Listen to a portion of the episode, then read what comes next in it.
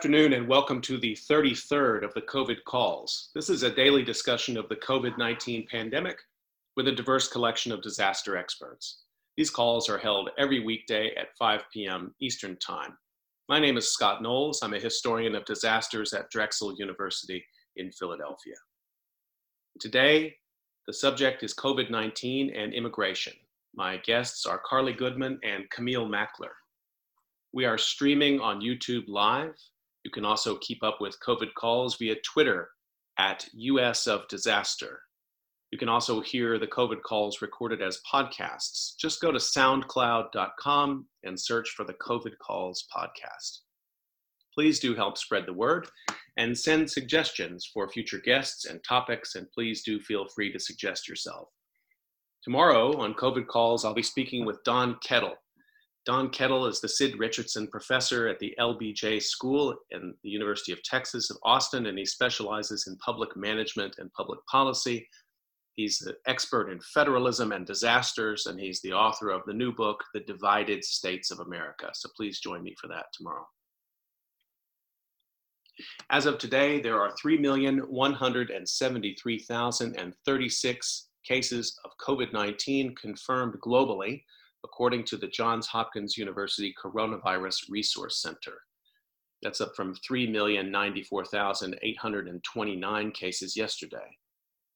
1,030,487 of those cases are in the United States, up from 1,004,908 yesterday. There are now a total of 60,207 deaths from COVID 19 reported in the United States, up from 57,812 yesterday.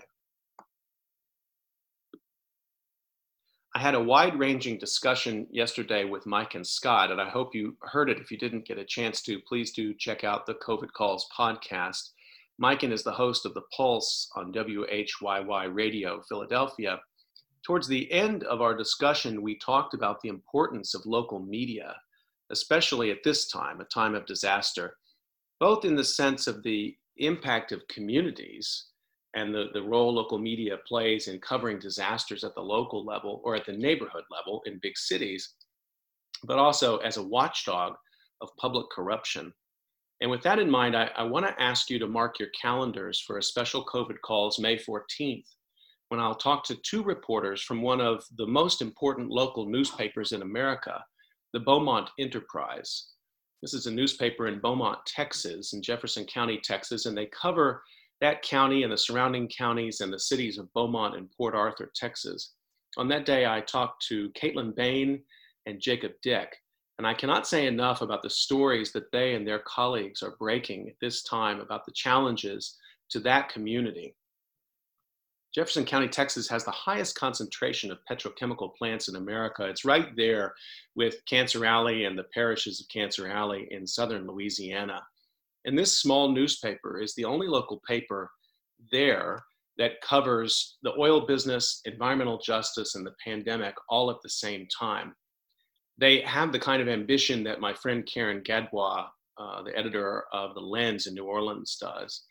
And I hope you'll check out the Beaumont Enterprise and look at the stories that they've been breaking. If you're inclined, maybe send me some suggestions by email or on Twitter of other local newspapers or media outlets and journalists who you think are really crucial right now.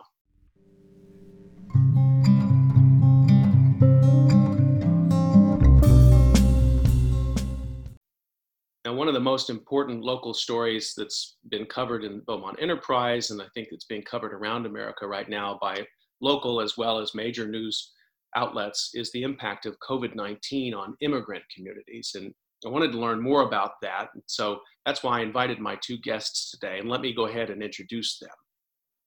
Carly Goodman. First, Carly is a historian of immigration, a writer, and a visiting assistant professor at LaSalle University in Philadelphia, where she teaches courses on global history and migration history. She's also a co editor at Made by History, the Washington Post, where she edits daily commentary and analysis from the nation's leading historians. She's working on a book about the contemporary immigration restrictionist movement launched by John Tanton. My second guest is Camille Mackler. She's Director of Immigration Legal Policy in, at the New York Immigration Coalition. In her role, she works on crafting policy priorities relating to access to justice and right to counsel for New York's immigrant communities. She currently serves as the chair of the Protecting Immigrant New Yorkers Task Force, the chair of the New York State Bar Association's Committee on Immigration Representation, and she sits on the American Immigration Lawyers Association committees on consumer protection and unauthorized practice of law. Two very busy guests today, and I'm really glad that they could make time for this discussion. Carly and Camille, welcome to COVID Calls. Thanks for having us. Thank you so much. Honored to be here.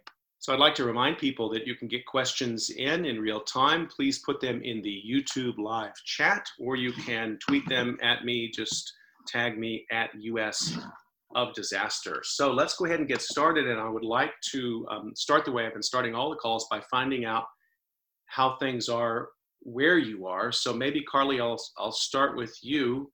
Um, where are you calling in from and how are things there?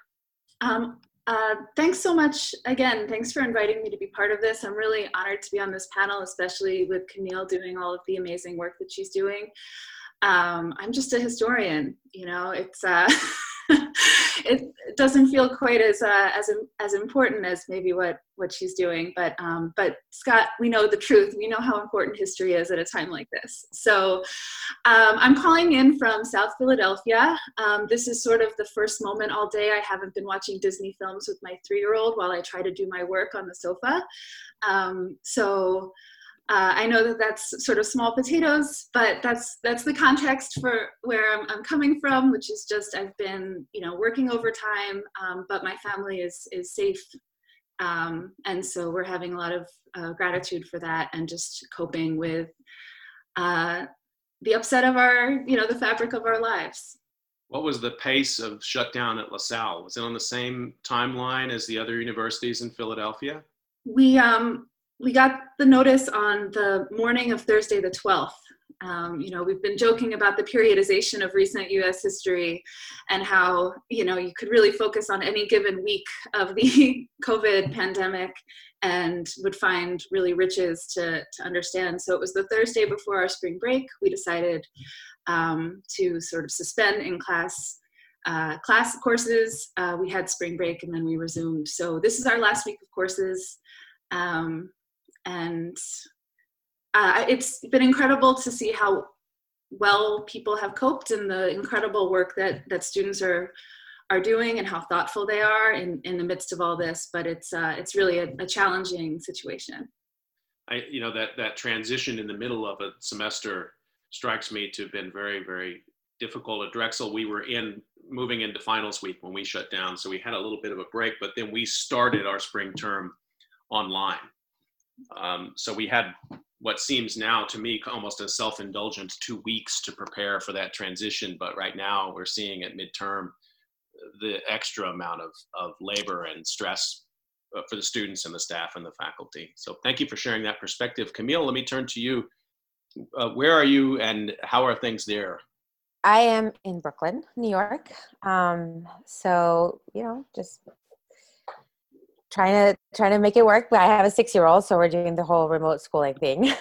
Not as many Disney movies, but um, you know, I've been in New York since 2001, and so I've been through through many moments uh, in the city that have, you know, 9/11, Sandy, um, a few others, and I'm always just in awe and inspired by the resiliency of New Yorkers and, and the compassion. You don't think we have a lot of it, but we actually do, especially for each other. And so the the 7 p.m. clap on our balcony is sacred in our house, and we've been we count down to it starting at about 2 p.m. And that just reminds me just what an incredible city I get to be a part of, and you know, we're just seeing it fight back like always right now. I had a conversation last week with Virginia Heffernan, the columnist for the LA Times, and she was describing something very similar to what you were just saying, Camille, that you know the density creates all sorts of problems for social distancing, and yet you really see, and I think this is true in Philadelphia too, this enormous attempt to uh, be careful with each other. Uh, mm-hmm. Uh, and you know, in places which, at least in our popular culture, have reputations as being pretty tough towns, the pro-social outpouring right now is immense. I think. Yeah, yeah, I go running in the park very early with a mask, um, but people smile and wave at each other. never, never experienced that before, but uh, yeah, yeah, the social contract is strong in New York and Philadelphia right now. Mm-hmm. I think. So let me um, turn, uh, Carly. I'm going to turn to you first, and actually, I want to start. You wrote a really tremendous piece in the Washington Post last week uh, the title was uh, the headline was President Trump's immigration ban has nothing to do with coronavirus, and I think this is the frame for the first part of our discussion today. I'm just going to give a little quote from this from this piece. You said, "Of of course, immigration is not a vector for the spread of the coronavirus, which is already circulating within the country, and xenophobia only exacerbates the problem in dangerous ways."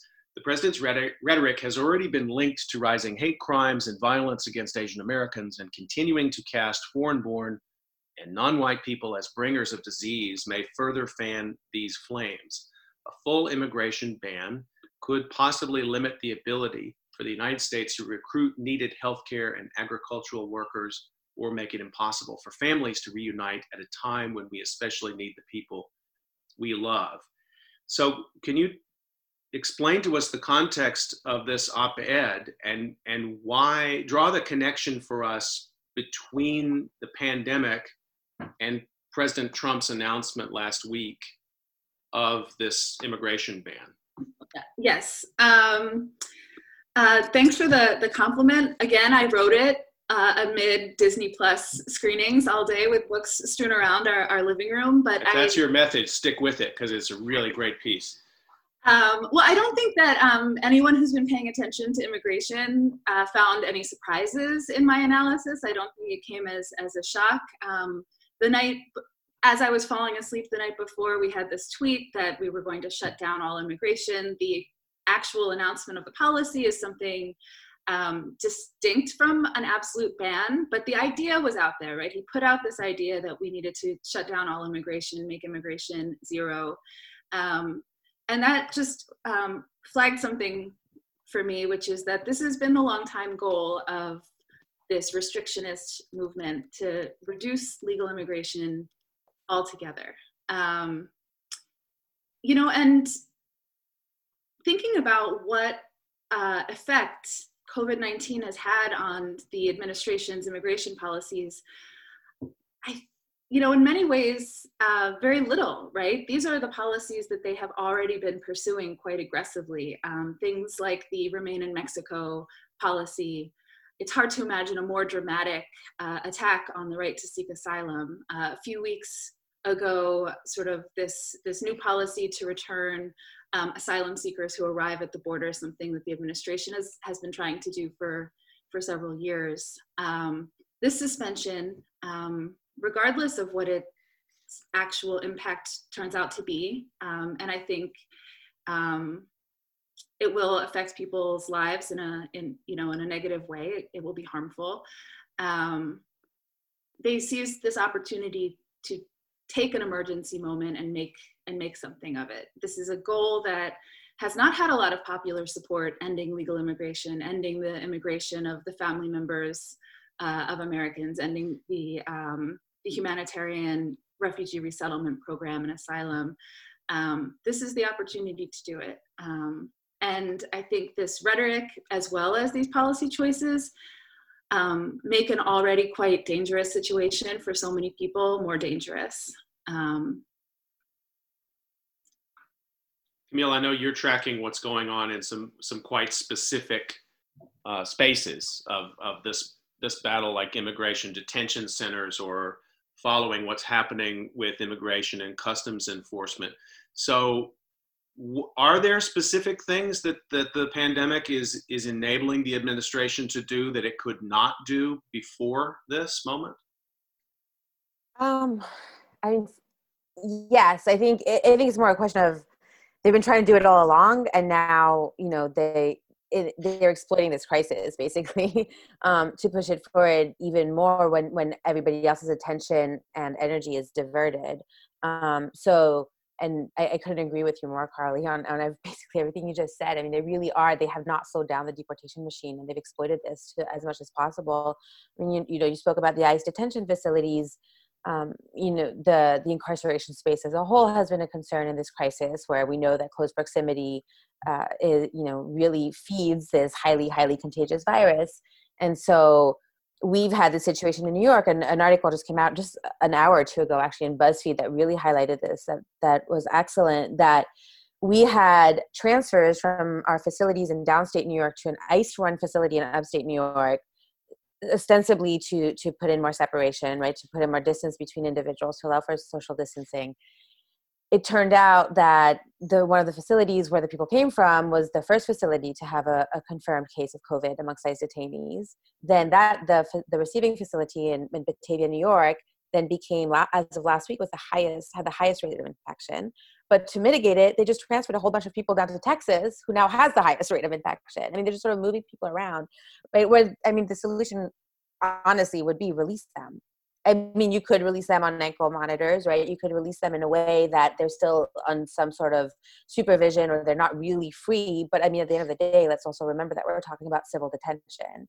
That even individuals who are there with a criminal um, with you know with with a criminal history have served their criminal sentences already, um, and that no one you know everyone's being deprived of liberty without access to counsel, without access to a speedy trial, um, and now at risk for their lives. And we're just hearing heartbreaking comments from from detained individuals saying, you know, I just want to go home. Like people giving up on their cases, giving up on their fights against deportation because they just don't want to die in a U.S. detention facility. And then those who have been ordered deported who aren't being able to leave the facilities and they just want to see their families one more time and they're they're genuinely afraid.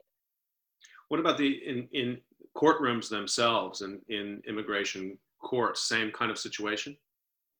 Yeah, so after a lot of fighting, a lot of fighting, they finally agreed to, um, they be the Department of Justice, which um, for those who aren't aware, the uh, U.S. immigration courts are part of the Department of Justice. The judges are employees of the Department of Justice, um, and the immigrants, the, the, government is represented by a lawyer. Immigrants uh, can only have a lawyer if they can afford one, or they can find a nonprofit to take their case. And everybody was asking, was begging them to stop it, to to stop the hearings. I mean, an immigration court hearing on a good day is i mean pardon the the new york analogy but it's like taking the subway at rush hour right?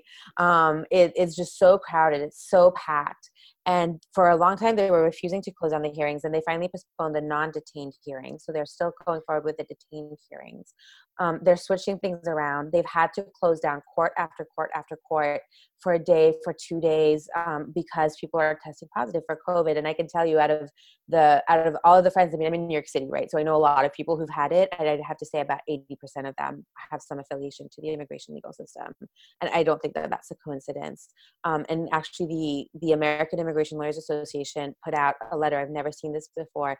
Put out a joint letter with the Immigration Judges Union and the union that represents the ICE attorneys, so opposing counsels plus the judges, all put out a letter imploring the Department of Justice to end these hearings, and they really didn't heed the call. Um, and that's the, the, top of the iceberg in terms of what's been going on wrong at the immigration courts. Um, but you know you asked me your, your initial question was are they exploiting this and that's one way that they're exploiting this i mean a, a, woman who was arrested at the border with her child detained in this in the south in a facility in louisiana had a hearing via video with a judge here in new york two weeks ago. She has no lawyer. Um, she's she's fleeing gang violence. She was given two weeks to submit documents for a hear a final hearing to listen to her asylum claim two weeks later for judges and with a judge who won't even get documents that she may submit um, because there's no staff to, to take care of that.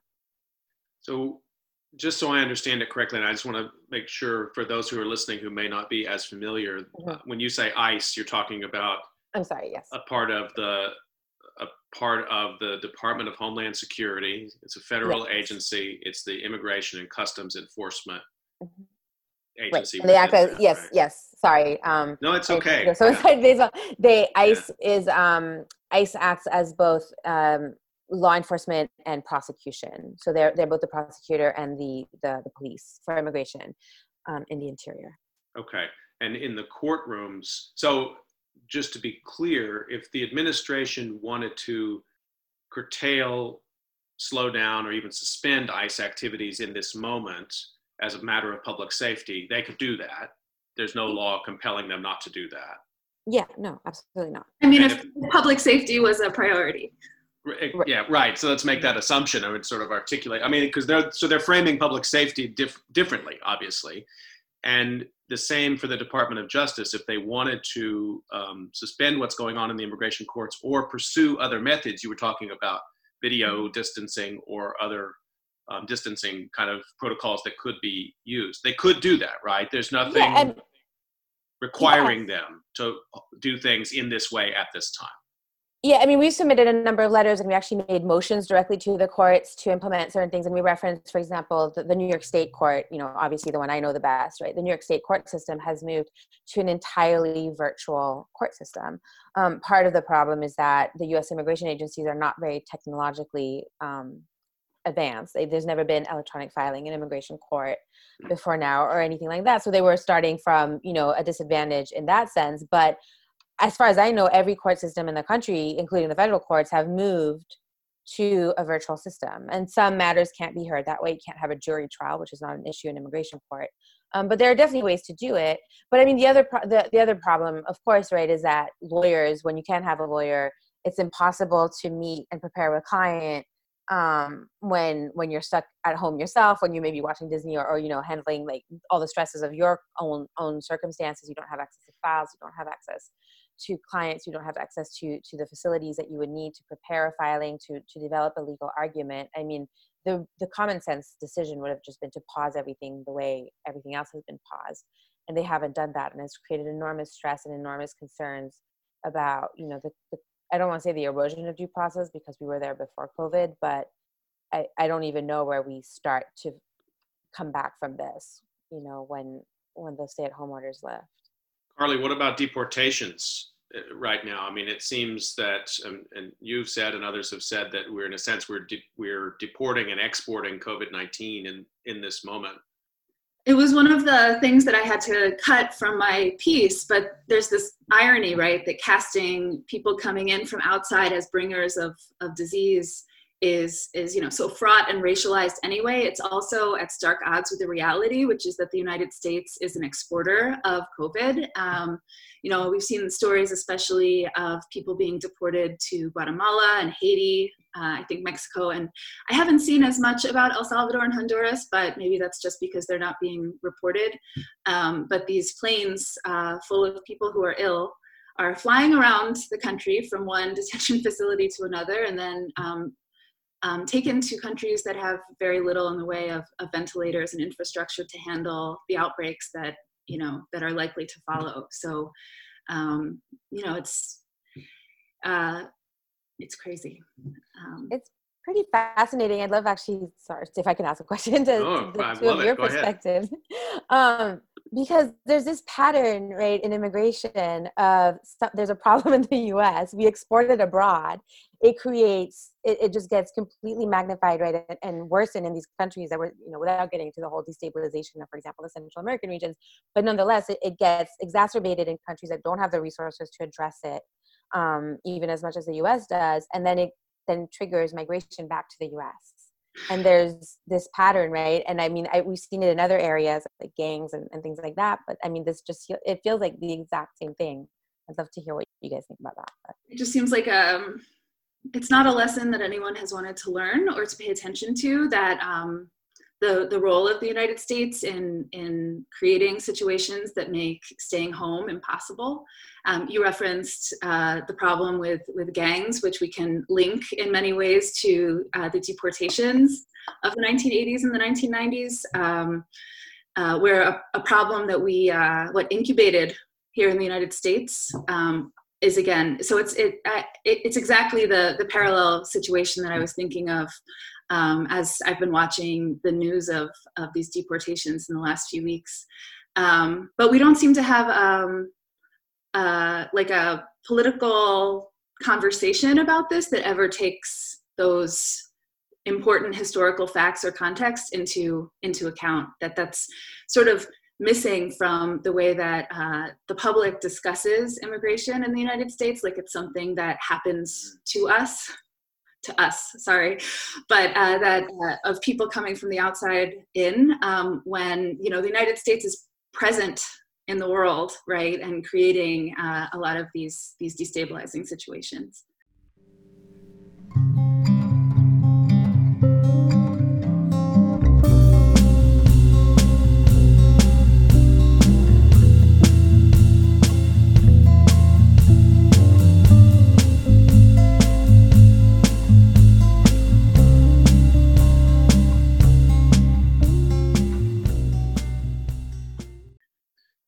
Remind people that you're listening to COVID Calls, and today we're talking about immigration and COVID 19 with Carly Goodman and Camille Mackler. I want to come back to, you know, one of the, the findings, and I guess it, it seems now almost intuitive, um, but it's a relatively recent area of research and disaster research, is to not talk about disasters as a monolith, but actually to talk about disasters as revealing the underlying vulnerabilities in society. And we've talked on COVID calls about about what that means in terms of race and African American communities in, in Cancer Alley in Louisiana.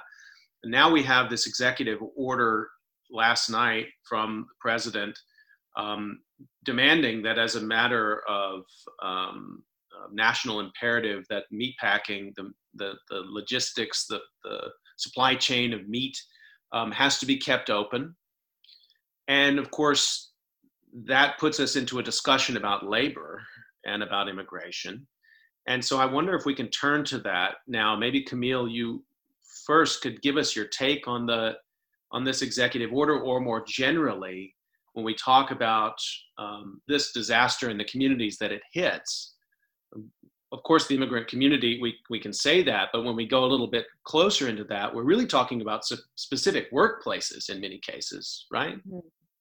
Yeah, I mean, immigrants don't do the jobs that you know you can work from home, or I mean, right. or or offer those protections, um, and they can't a- access a lot of the the social safety benefits, um, um, social safety nets, excuse me, that help in these sort of situations. I mean, many ways, in in many ways immigrants do the jobs that allow the rest of us to stay home right? In new york city that, that's very obvious. We've seen this sort of correlation between the highest the, the, the epicenter of the epicenter is our immigrant communities is, is places in, in queens and such which are very high in immigrant um, families. And it's no it's no surprise right? Because of all the jobs that they do. But even when you talk about the the food supply and the agri- right we all know who's picking fruit in our fields. I mean who's who's milking cows in the dairies, who's packing meat in these meat packing plants. It's it is immigrants by and large, um, and and they work in these terrible conditions. They um, conditions that are unsafe, especially in this instance. Again, when when the recommendation is to be far away from people and to sort of self isolate. Right? It's not just standing six feet away from someone. It's not touching the same surfaces. It's not being in the same space. It's not sharing the same equipment or things like that.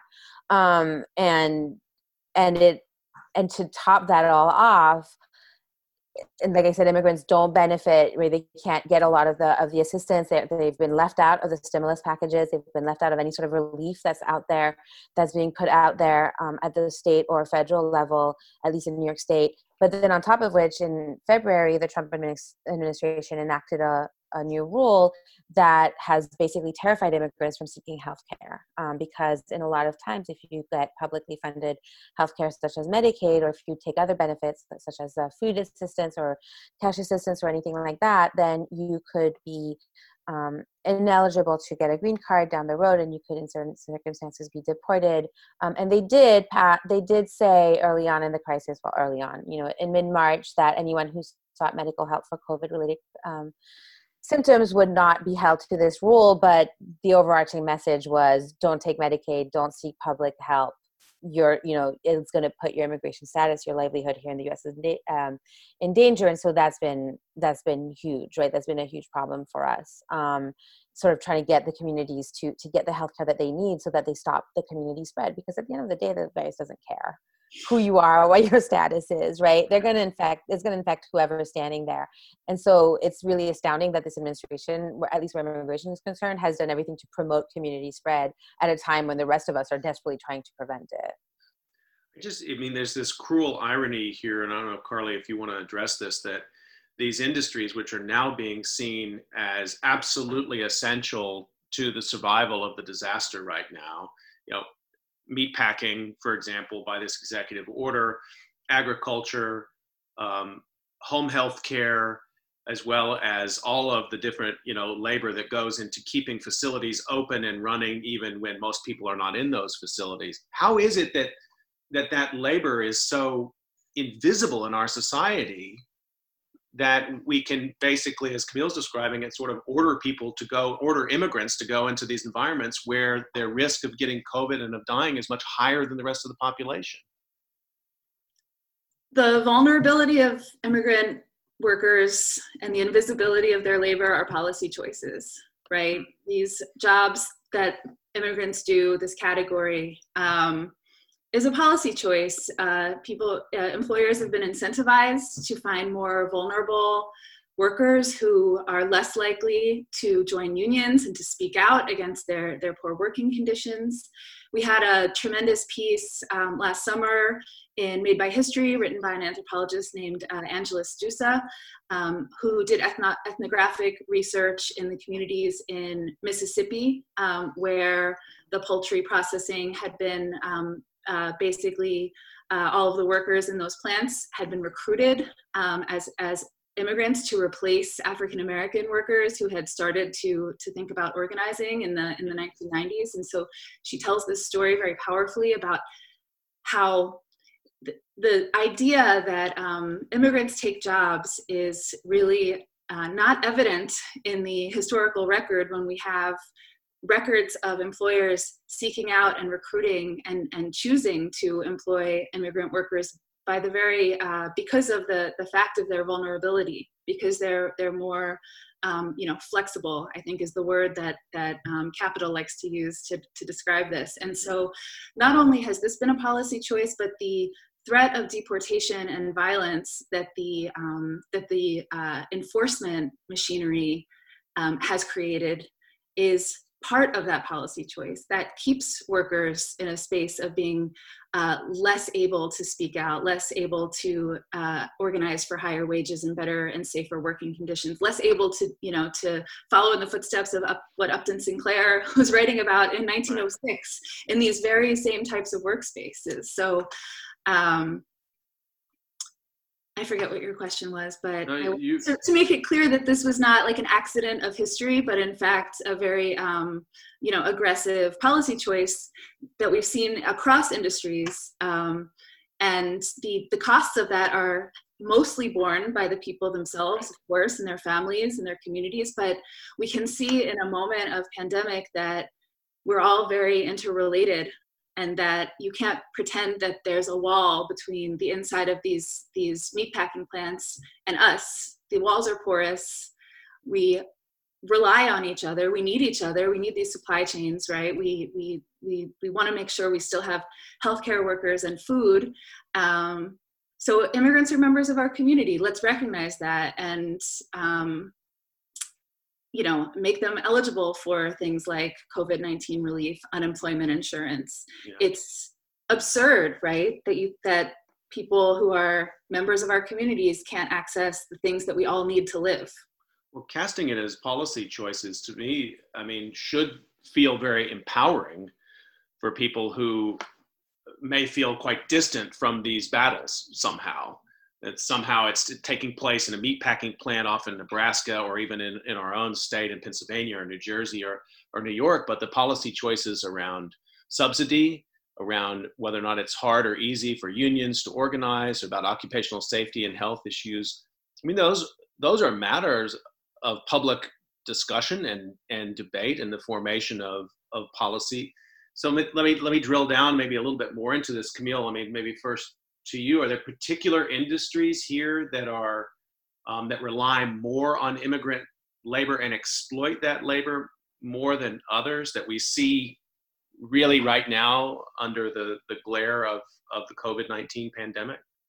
Yeah, I mean, I think, um, you know, when you have, I mean, immigrants are, immigrant workers are easily, easy, easy to exploit, right? Because they can't, they're not going to be as likely to go file a complaint um, or to sort of assert their rights um, which which then drives down the which drives down the the wage floor um, for everyone and sort of has a self-perpetuating cycle. I mean, I think when I in a let's start with an urban area since we're in an urban area. Um, you know, I mean, te- uh, immigrants are the the ones who clean our buildings, who clean our streets, who uh, drive our cabs, who drop off our newspapers in the morning, who deliver our food, who work on our construction sites.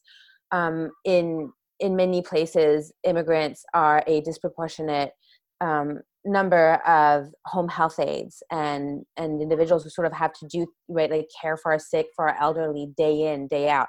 If you start getting outside of the cities a little bit more immigrants are in our fields they pick our food. Like i said they here in new york we have a huge dairy industry. They're the they're the ones who milk the cows who take care of the animals.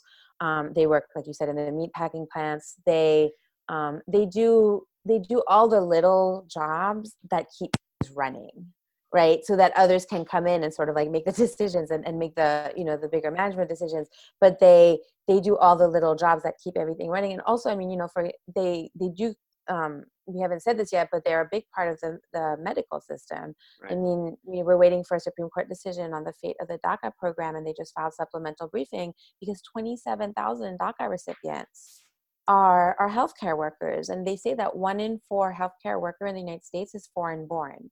Um, and it also it's policy choices that just impact us over and over again because they're developing a, a, vaccine in oxford for example what if one of the doctors that was educated in the united states but couldn't find a job here because our immigration system wouldn't let them stay went back and becomes the one right i'm not saying that's going to happen i have no idea but it would be pretty i mean ironic doesn't seem right but it's, no, it's, an, it's an important context because i think we're obviously we're focused right now on the workers who are most at risk personally their families and themselves being exposed because they're basically they have to show up to work or they or they don't work and they can't use the health system for the many reasons you've said but of course there is an impact here as well for higher skilled workers well you should say higher wage I, sh- I should. You're right. You know, yeah, yeah. exactly. Thank a lot of skill in building a house that doesn't collapse. Yeah, no, I know. I was just thinking about what it would take to, yeah. um, you know, uh, plant and maintain our agricultural system, and I'm not qualified. So yes, absolutely, yeah, higher wage. But uh, be that as it may, okay. So I'm going to leave that there for a second. I want to actually, I want to get to a question and then zoom this out a little bit. No, so I have a question here from um, Mike Fisher, who actually wants to sort of broaden this question a little bit, and he's wondering if you can speak to um, this issue of the larger organizations or forces that have been pushing for shutting down immigration. So, kind of coming back to where we started, I mean, beyond, he says, beyond the generalized ideological conservative means, there does seem to be a systematic, uh, never let a crisis go to waste um, sort of ethos here. And, but at the same time, you know, the big moneyed interests, these big industries that rely on immigration, they shouldn't want immigration to be cut off. Can you can you speak to this conundrum in in American policy that you know on the one hand conservative forces seem to want to close the border and on the other hand it's it's those same moneyed forces that rely on that on that labor? Um, yes. Whoever wants to take that first. Yeah. I think well we're going we're going to see one fight about this play out on the right in terms of whatever comes up with the next immigration ban because currently um, temporary worker visas are still going to be issued especially for some of the lower wage uh, jobs um, and so and and i know that that infuriated many of the restrictionist groups that that would truly like to see zero um, immigrants for their own um, sort of ideological and demographic project.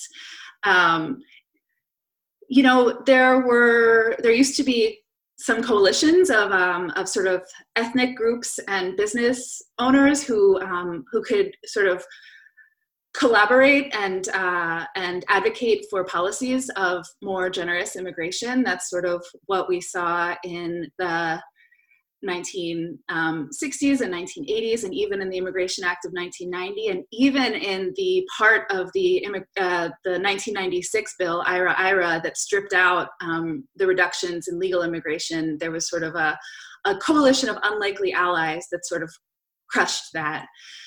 What we've seen in the last 20 years, though, is that a highly militarized border um, has actually trapped people here instead of uh, migrating more seasonally. It's created a sort of permanent population of people, but instead of giving people the legal status that could uh, that could really help them and really help um, their communities, uh, they've been criminalized, right? And so the enforcement mechanisms do serve the employers by creating this vulnerable workforce, by making them vulnerable to this you know overarching threat of deportation of being dragged away from their children. Um, and so there's some there's some equilibrium here where some amount of restrictionism has actually served certain industries uh, fairly well right? Um, while others i think uh, you know primarily you see tech uh, uh advocating for for immigrant visas for high wage workers. Um, you know it, it hasn't worked as well for them, right? So there's they're they're not monoliths, but I think that's part of the dynamic that has happened since the 1990s with the breakdown of those unlikely allies and coalitions. I also feel like, oh sorry. Yeah. No, um, I mean, I also think that what's happened, frankly, for the last three years is that the American public has become much more aware of the state of our immigration legal system or immigration system than ever before. I think, you know, they're very the immigration laws are very convoluted they're very complicated um, and they're very limited right? I mean the question i get most often when i go into a space that's you know more um, um, less immigrant friendly let's put it that way is why don't they follow the rules? Why don't they get in line? And then I just got sort of start ha- having the discussion of, well, they're trying, right? And there mm-hmm. is no real line. And all these individuals you see coming to the border, they're not breaking their rules. They're exercising their right to ask for asylum. It's our system that has failed them by not providing the proper infrastructure to support it, not to mention support, you know, what's happening outside of our borders so that the root causes can be addressed. But I don't know that it's always as ideologically divided as we seem to think. I think, you know, if you take it away from the fringes, um, President Bush, um, W, in some ways pushed some better, you know, some for businesses at least, right, some more immigrant friendly policies, whereas President Clinton signed IRA, which had mm-hmm. devastating consequences for immigrant communities, and President Reagan before him signed an amnesty. Um, and President Obama increased deportation. You know what I mean? So like it's not always as ideological as we think it is. And I think a lot of times, like when I go upstate New York and I talk to farmers, you know, and they're not all terrible, right? I mean, it's not black or white. Nothing's black or white. And oftentimes I'll go on the farms and people will say like, oh, well, I bet they're not paying anyone a decent wage. It's like, actually they are. They're mm. paying them $15 an hour, even more, right? Like they take care of them in their own way. But the first question I get is when are we getting laws that will allow our workers to come here? And, you know, it's more about a, a following the rules. And so um, which isn't to you know soften anything that this administration has done. Like just to be clear, what this administration right. has done is horrendous uh, on, on, every level. Um, but but I don't think it's always as black and white and ideological as we seem to think that, or as as maybe you know it seems to play out in the media and as we might think it is. So, but, yeah, I um, I definitely was not talking about where public opinion is, but where the sort of um, you know the, the policymakers or the, the the Stevens Miller of the world and how they're sort of battling things out behind the scenes um, uh, in, in sort of the policy world. It's very different from how normal people understand the system, if they do at all, because it's, as you say, incredibly complex. And I think the complexity itself is a form of restriction. Um, mm-hmm. you know, public opinion has been re- incredibly like positive historic high opinion of how important immigration is to the united states that has coincided with some of the most you know draconian policy shifts you know that i can remember all taking place in the executive branch without any input from congress or from the people. That's i mean i think that it's really interesting that you're both discussing a, a, a kind of a consensus. That that word may be a little strong but um, across party lines over the last multiple presidencies trying to disentangle, as you said, a, a, quite cumbersome and broken system. But with public opinion, you said, Carly, trending towards positive view of immigrants. Um, yeah, I guess I would describe a kind of bipartisan anti-immigrant stance that has really dominated policymaking you know since the 1980s there's been you know a few moments uh, elements of IRCA things like that you know that that sort of trend against that. But in general um, yeah this is this has not been a, a partisan issue in the way that we think of partisan issues today. That might i think that has changed in the last three years um, you know for the worse in many obvious ways in other ways it's opened up like liberatory possibilities that i really didn't think would be possible you know four or five years ago seeing the way that um, the movement has pushed uh, the democratic candidates maybe not today, but six months ago, mm-hmm. um, on this on on immigration issues. And and and as Camille pointed out, you know, Trump has raised the visibility of this issue um, in ways that have been unbelievably harmful and dangerous um, because he's you know activating white nationalism, but also in ways that I think have caused a lot of people to be less passive about uh, a policy arena that has long had the kind of violence that we now see daily in our Twitter feeds.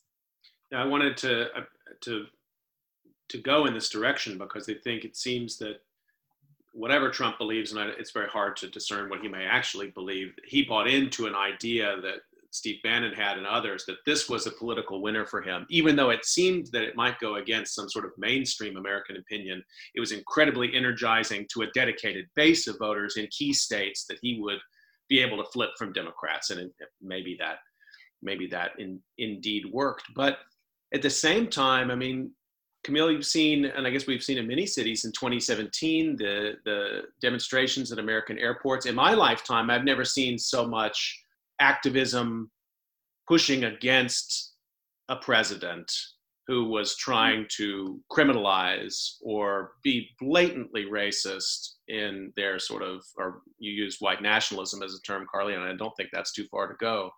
Am I being too optimistic? I'm being too optimistic here. Am I being too optimistic here? What do you think, Camille? I mean, is this a moment of activism? I, yeah, I mean, so it's just to get a little personal for a second. You know, we, my organization, um, organized a lot of the rallies and protests after the election. Um, and then when the travel ban came, it was just at the end of just a gutting, exhausting week, right? It was the first week of the administration. We'd gotten the first two executive orders. We knew the Muslim ban was coming. We've been trying to figure out how to respond. We thought, you know, he went to Mar-a-Lago for the weekend. We were a little free on Friday until like 5 p.m. when we found out that it dropped. And then um, I remember talking to people in the government and asking what it meant. And they said, don't worry, this, it takes time. It takes time to implement, right? You need guidance. And so when I woke up on Saturday morning, it, um, and saw that it had gone into effect when people were midair, a few of us went out to the airport and drove out there. And as an immigration lawyer, I'm thinking, what am I doing? You're not allowed a lawyer at the airport. But all I could think of is there's families there, right, who are waiting for loved ones who aren't making it through. They must need help. And so we started texting people, we started calling people, and it grew into the protest that you saw. But what I guess what I'm trying to say is that we planned every single protest, right? We mm-hmm. had something that Friday, we did this Juma in downtown Manhattan. Rosa Parks was planned. She wasn't even the first sure. person to sit at the front of the bus. Right? Sure, sure. The airport protests were not planned. I assure you that driving to JFK that morning, it was neither my plan nor anybody else in that advocacy community in New York that had said to themselves, hey, if the travel ban goes into effect, we're all going out to JFK.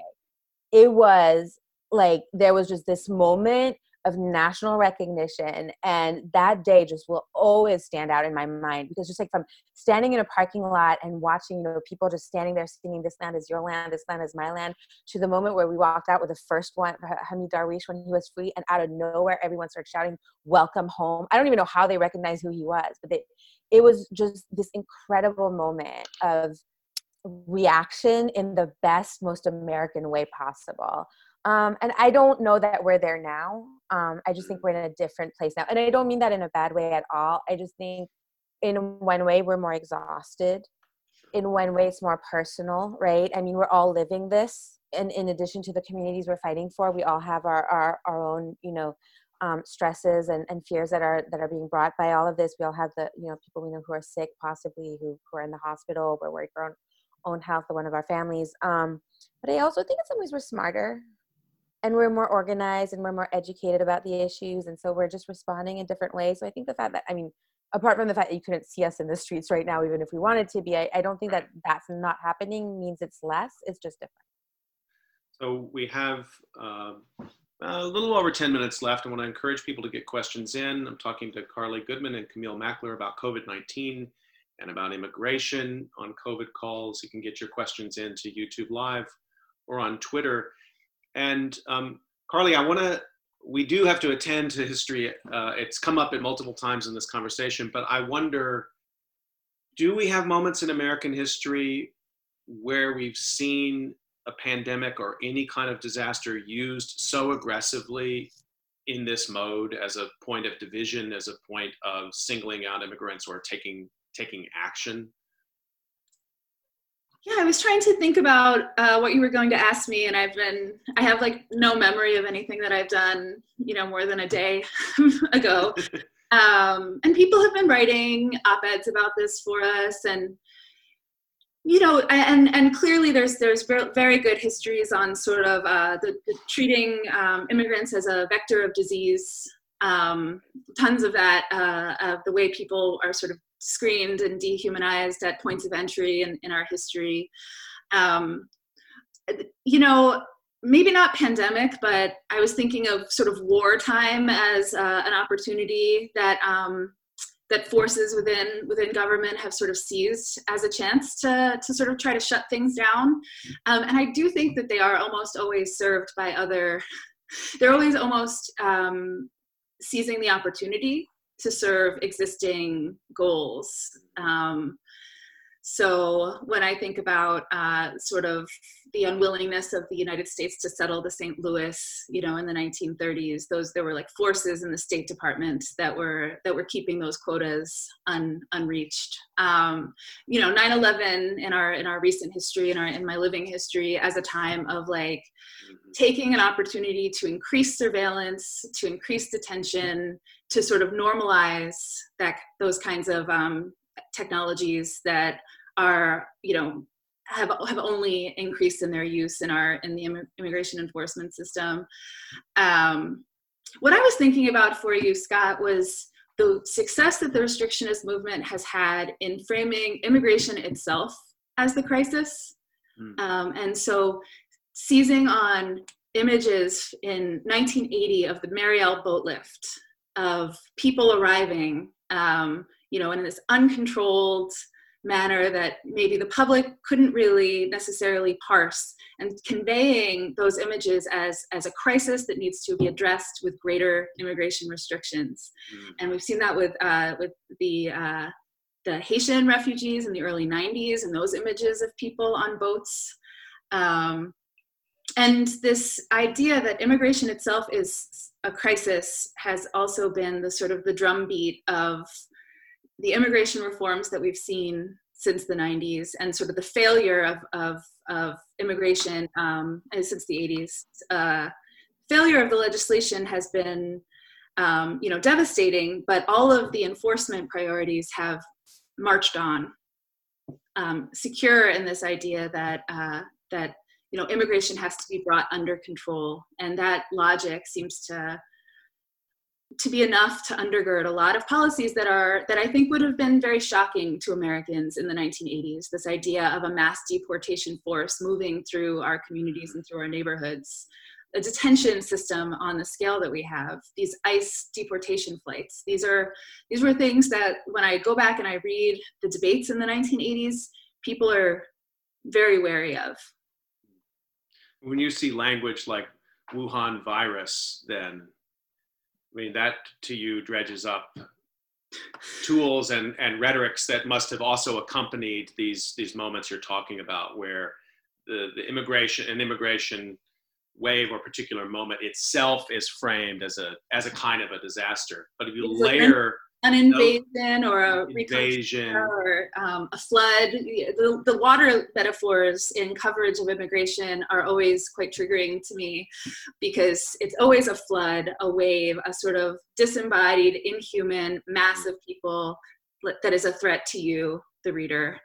Um, I, I mean, I don't. I, I actually want to let Camille talk, but uh, but the Spanish flu thing is is sort of uh, a great parallel to the Wuhan flu, which is that it was not Spanish.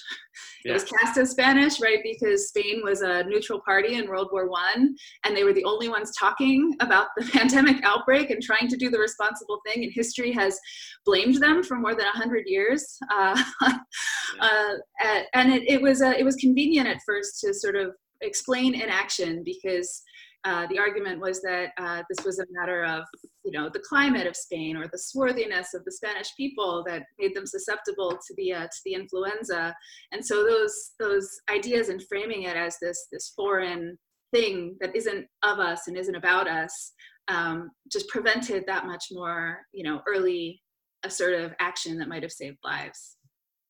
I guess people must have thought that you know that that sort of obvious racialization um, of the pandemic and th- that those kind of tricks and i think it, your idea interestingly too that war is a moment in which these similar kinds of moves are made against i mean i'm thinking of japanese detention um, and that somehow we were smarter than that or we'd learned from history or and i guess i just have to ask you you know your sense of this because you must you must get asked this all the time. I mean why have we not learned from those moments. Is something structural about our our psychology in these moments that we grow fearful and therefore we we just allow these kind of actions or have historians not been uh, good enough communicators. But why are we when i saw wuhan virus i i had that same thought of spanish flu. It wasn't a spanish flu it was an american flu but what does it even matter? It's not a nationalist flu it's a virus that's circulating around a world that's at war but nationalizing it in some some way. Shouldn't we have known better than that? Very powerful forces are at work to make sure that we don't. Right? It's um i you know i, I can't say oh the public doesn't understand when you know we a, a lot of our politics is about exacerbating and fanning these flames. And a lot is poured into uh, into sort of tapping into the the fault lines in our society. Um, i think yes, we need to write more op eds, pitch me op eds. yes, historians are important, pay us salaries as professors so we can do important research, but we also just need uh, a society where we, you know, take care of each other and sort of recognize that that's the top priority that we that we're all in this together and we have to take care of each other. Um, and so and you know a basic social safety net that includes all of us. Um, yeah Camille, you were that was a very good pep talk for historians, Carly. I appreciate that. And I but you know, Camille, you were touching on this earlier, talking about the the airport um, protests and actions. But in this particular moment, um, how can people be allies in the work you're doing?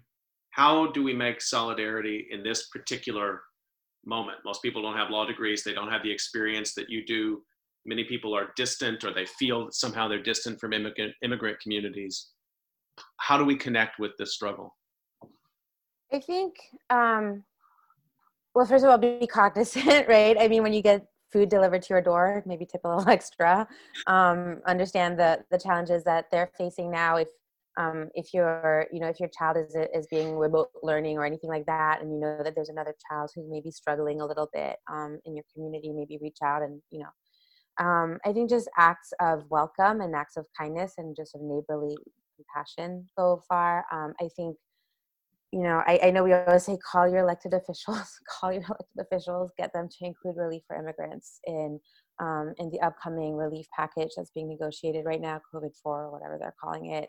Um, you know that and do that at the local level too um, and get involved. I mean, get involved with the local advocacy group. Sign up for the listserv. Find out what's happening. You know, a lot of times we put action alerts on our on our social media or whatnot. I mean, I think the more we can talk about it, and the more we can sort of educate each other as to what the issues really are, the more I think a lot of what happens with this immigration is the fear, right? There's there's the obvious barriers, like there's the the cultural barriers and the language barriers, and there's just things that seem so daunting. But once you you know once you get over it, I mean, volunteer to be a, to teach someone to learn english so that they can become a us citizen just be a conversation partner you know?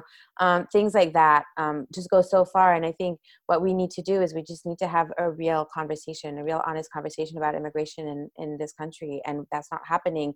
And the trump administration and people who think that way are able to exploit the lack of knowledge and the lack of understanding of the core issues to sow this fear and to really promote it um, when you know when you get to know somebody as a human being you realize they're not that scary at all.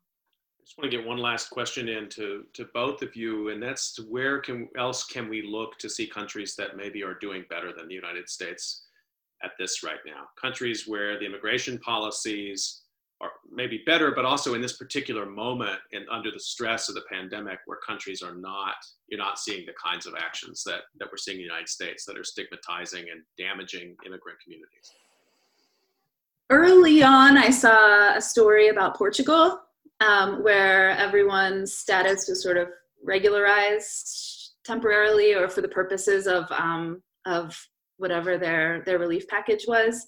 But I have I don't have on the ground you know corroboration of of how great that's going. It just sounded pretty great when I when I saw it. Um, and, and, I think you know a lot of the problems we're, we're having here are are problems elsewhere. In some places, you know, you know, quite quite violent, um, you know, aggressive responses to to migrant communities. Um, and like the forces that I was talking about of, uh, of sort of white power and white nationalism are also transnational forces um, that have been, you know, activating the far right in so many of these European countries. I, I don't know that we have a lot of great examples. Yeah, Camille, do you have any any any place in mind? You're shaking your head. Not really. I mean, I think Europe just generally because of their healthcare system and stuff has probably been more welcoming by default. But I don't think I can't think of any place that's been overtly, except for, I guess for the nation state of California, which has made a lot of investments in uh, uh in immigrant communities. But so the I guess I said that was the last question, but I actually have one more little question, which is um, how do you think this pandemic is going to change the way we do this kind of work and research?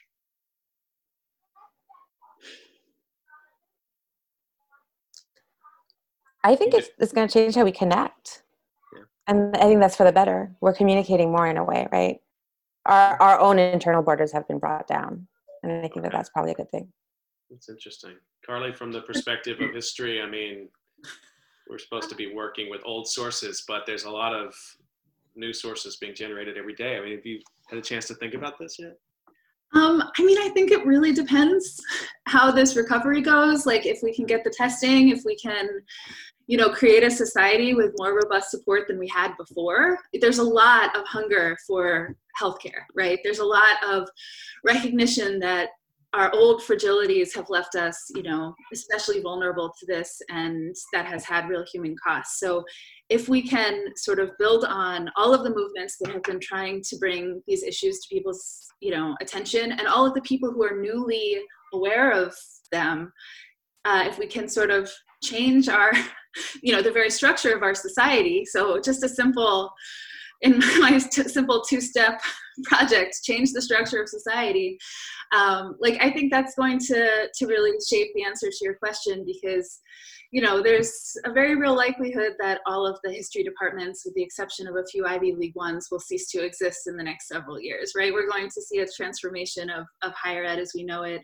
that could be quite devastating um, because we haven't necessarily invested in the things that we value and that are important. I mean, we talked about that at the beginning of this call. It's also true um, in all areas of American life. The things that make life joyful and worth living, I think, are worth rebuilding. Um, and the things that, that the sort of the structures that can allow uh, us to to bring our individual gifts and our treasures to bear on these like on the tough questions and challenges that that are, are before us. You mentioned earlier the idea of, well, what if a foreign born person who came and got their PhD here in the United States is kicked out because they eliminate OPT and there's no visas for them, and then they don't have a chance to work in that lab and develop the, the vaccine for this, this very pandemic. I think there's so many um, people whose treasures we haven't cultivated um, and we haven't honored. And so letting people sort of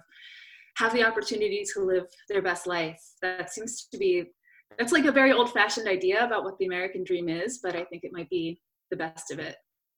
I want to remind people that you've been listening to COVID calls, and tomorrow I'm going to be talking to Don Kettl at five o'clock about American federalism. So please rejoin me for that. And I really want to thank uh, Camille Mackler and Carly Goodman uh, for this really rich conversation. And obviously, we really have much more to say about this. So I hope I can get a chance to speak to you both again. Thanks for coming on COVID Calls. Thank you. Thank you. Stay healthy, everyone, and we'll talk to you tomorrow at five o'clock. Thank you.